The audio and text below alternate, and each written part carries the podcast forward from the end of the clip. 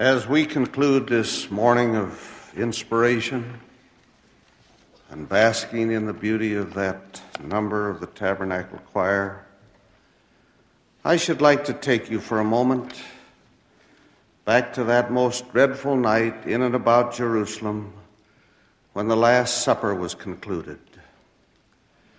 Jesus and his disciples left the city and went over to the Mount of Olives. Knowing that his terrible ordeal was at hand, he spoke with those he loved, and he said to them, All ye shall be offended, that is, shall fall away because of me this night. Peter answered and said unto him, Though all men should be offended because of thee, yet will I never be offended. Jesus saith unto him, Verily I say unto thee, before the cock crow, thou shalt deny me thrice. Peter said unto him, Though I should die with thee, yet will I not deny thee. There followed shortly thereafter the terrible agony in the Garden of Gethsemane, and then the betrayal. As the procession moved to the court of Caiaphas, Peter followed unto the high priest's palace and went in and sat with the servants to see the end. While the mockery of that trial was going on, and Jesus' accusers spit on him and buffeted him and smote him with the palms of their hands, a damsel, seeing Peter, said, Thou also wast with Jesus of Galilee. But he denied before them all, saying, I know not what thou sayest. And when he was gone out into the porch, another maid saw him and said unto them that were there, This fellow is also with Jesus of Nazareth. And again he denied with an oath, I do not know the man. And after a while came unto him they that stood by and said unto Peter, Surely thou also art one of them, for thy speech bewrayeth thee. Then began he to curse and to swear, saying, I know not the man. And immediately the cock crew. And Peter remembered the word of Jesus, which said unto him before the cock crow, Thou shalt deny me thrice. And he went out and wept bitterly. What pathos there is in those words. Peter, affirming his loyalty, his determination, his resolution, said that he would never deny. But the fear of men came upon him, and the weakness of his flesh overtook him. And under the pressure of accusation, his resolution crumbled. Then, recognizing his wrong and his weakness, he went out and wept. As I have read this account, my heart goes out to Peter. So many of us are so much like him. We pledge our loyalty, we affirm our determination to be of good courage. We declare sometimes, even publicly, that come what may, we will do the right thing, that we will stand for the right cause, that we will be true to ourselves and to others. Then the pressures begin to build. Sometimes these are social pressures. Sometimes they are personal appetites. Sometimes they are false ambitions. There is a weakening of the will. There is a softening of discipline. There is capitulation. And then there is remorse, self accusation, and bitter tears of regret. One of the great tragedies we witnessed almost daily is the tragedy of men of high aim and low achievement. Their motives are noble, their proclaimed ambition is praiseworthy, their capacity is great, but their discipline is weak. They succumb to indolence, appetite robs them of will. I think of such a man I once knew, not a member of the church he was a graduate of a great university. His potential was unlimited. As a young man with an excellent education and a tremendous opportunity, he dreamed of the stars and moved in their direction. In the company which employed him in those early years, he was promoted from one responsibility to another. each with improved opportunity over the last. Before many years had passed, he was in the top echelon of his company. But those promotions brought him into the cocktail circuit, and he could not handle it, as so many others cannot. He became an alcoholic, the victim of an appetite he could not control. He sought help, but was too proud to discipline himself in the regimen imposed upon him by those who tried to assist him. He went down like a falling star, tragically burning out and disappearing in the night. I made inquiry of one friend after another and finally learned the truth of his tragic end. He who had begun with such high aim and impressive talent had died on Skid Row in one of our large cities. Like Peter of old, he had felt certain of his strength and of his capacity to live up to his potential.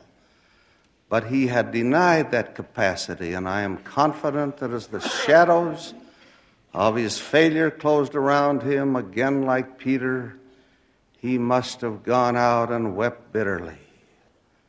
I think of another. I knew him well. He joined the church when long ago I was a missionary in the British Isles. He had a smoking habit. He prayed for strength in that springtime of his church membership. And the Lord answered his prayer and gave him power to overcome his habit. He looked to God and lived with a joy he never had previously known. But then something happened. Family and social pressures were brought against him. He lowered his vision and gave way to his appetite. The smell of burning tobacco seduced him. I saw him some years later we talked together of the old and better days he had known, and he, like Peter, wept bitterly. He blamed this and he blamed that. And as he did so, I was inclined to repeat the words of Cassius The fault, dear Brutus, is not in our stars, but in ourselves that we are underlings. And so I might continue telling you of those who begin with noble objectives but then slow down or of those who are strong starters and weak finishers. So many in the game of life get to first base or second or even third, but then fail to score. They are inclined to live unto themselves, denying their generous instincts, grasping for possessions, and in their self centered, uninspired living, sharing neither talent nor faith with others. Of them the Lord has said, and this shall be your lamentation in the day of visitation and of judgment and of indignation. The harvest is past, the summer is ended, and my soul is not saved. But more particularly, I wish to say a word concerning those who, like Peter, profess, profess love for the Lord and his work, and then, either with voice or by silence, deny him. I recall so well a young man of great faith and devotion. He was my friend and my mentor during a sensitive period of my life. The manner of his living and the enthusiasm of his service were evidence of his love for the Lord and for the work of the church. But he was slowly led away by the flattery of associates who saw in him the means of their own advancement in the affairs in which they were engaged together. Rather than lead them in the direction of his own faith and behavior, he slowly succumbed to their enticings in the opposite direction. He never spoke in defiance of the faith he had lived by. That was not necessary. His altered manner was testimony enough of his having forsaken it.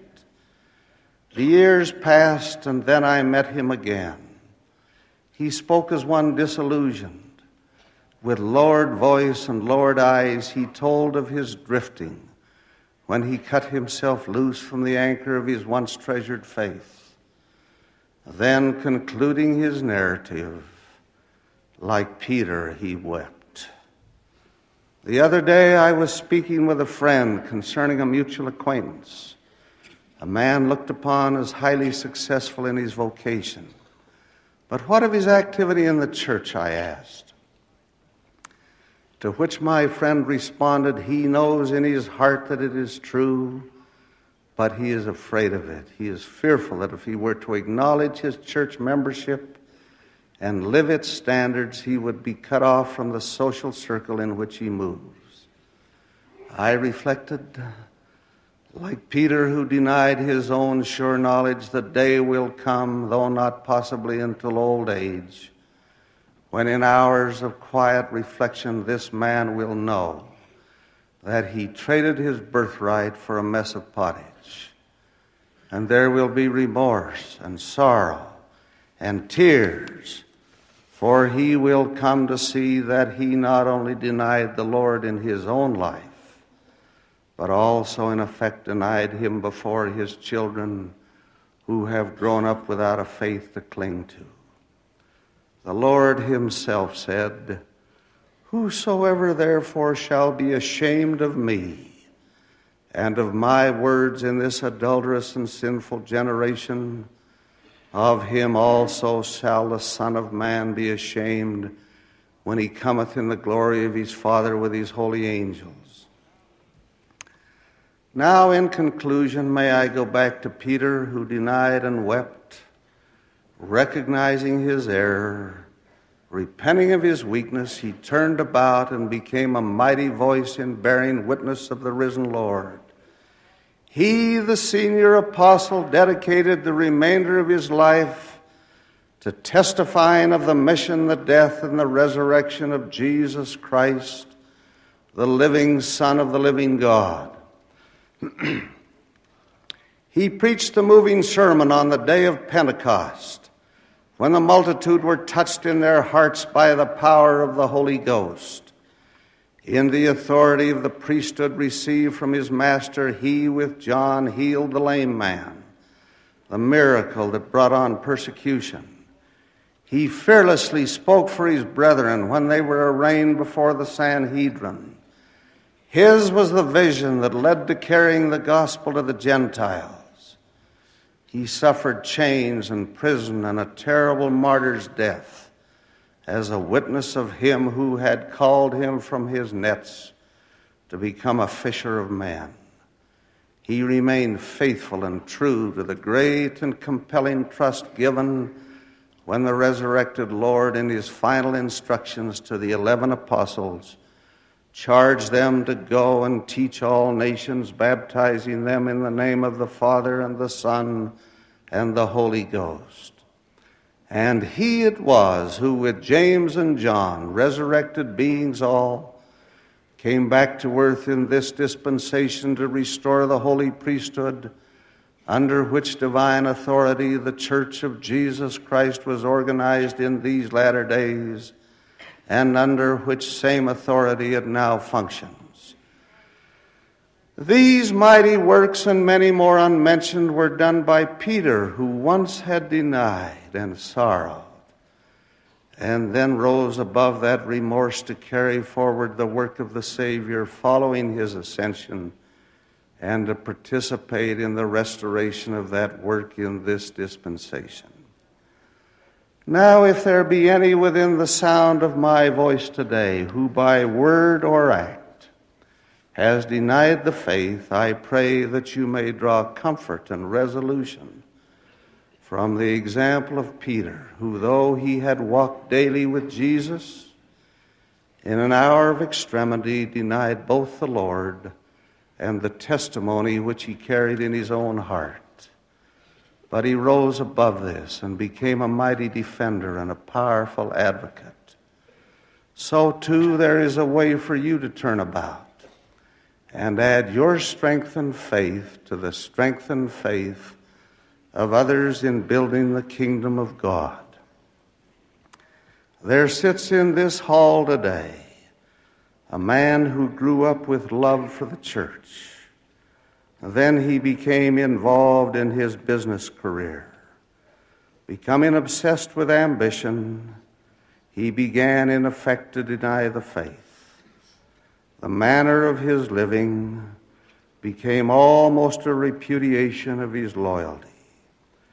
Then, fortunately, before he had gone too far, he heard the whisperings of the still small voice. There came a saving sense of remorse.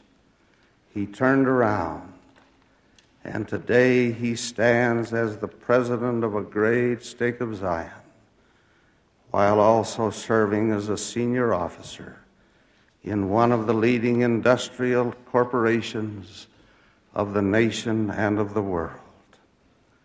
My beloved brethren and sisters, who may also have drifted, the church needs you, and you need the church. You will find many ears that will listen with understanding. There will be many hands to help you find your way back. There will be hearts to warm your own. There will be tears not of bitterness, but of rejoicing. May the Lord touch you by the power of his Spirit. May he strengthen your resolution. May your joy be full and your peace sweet and satisfying as you return to that which you know in your hearts is true. I humbly pray as I leave my witness and testimony of him in whose name we serve, even the name of Jesus Christ. Amen.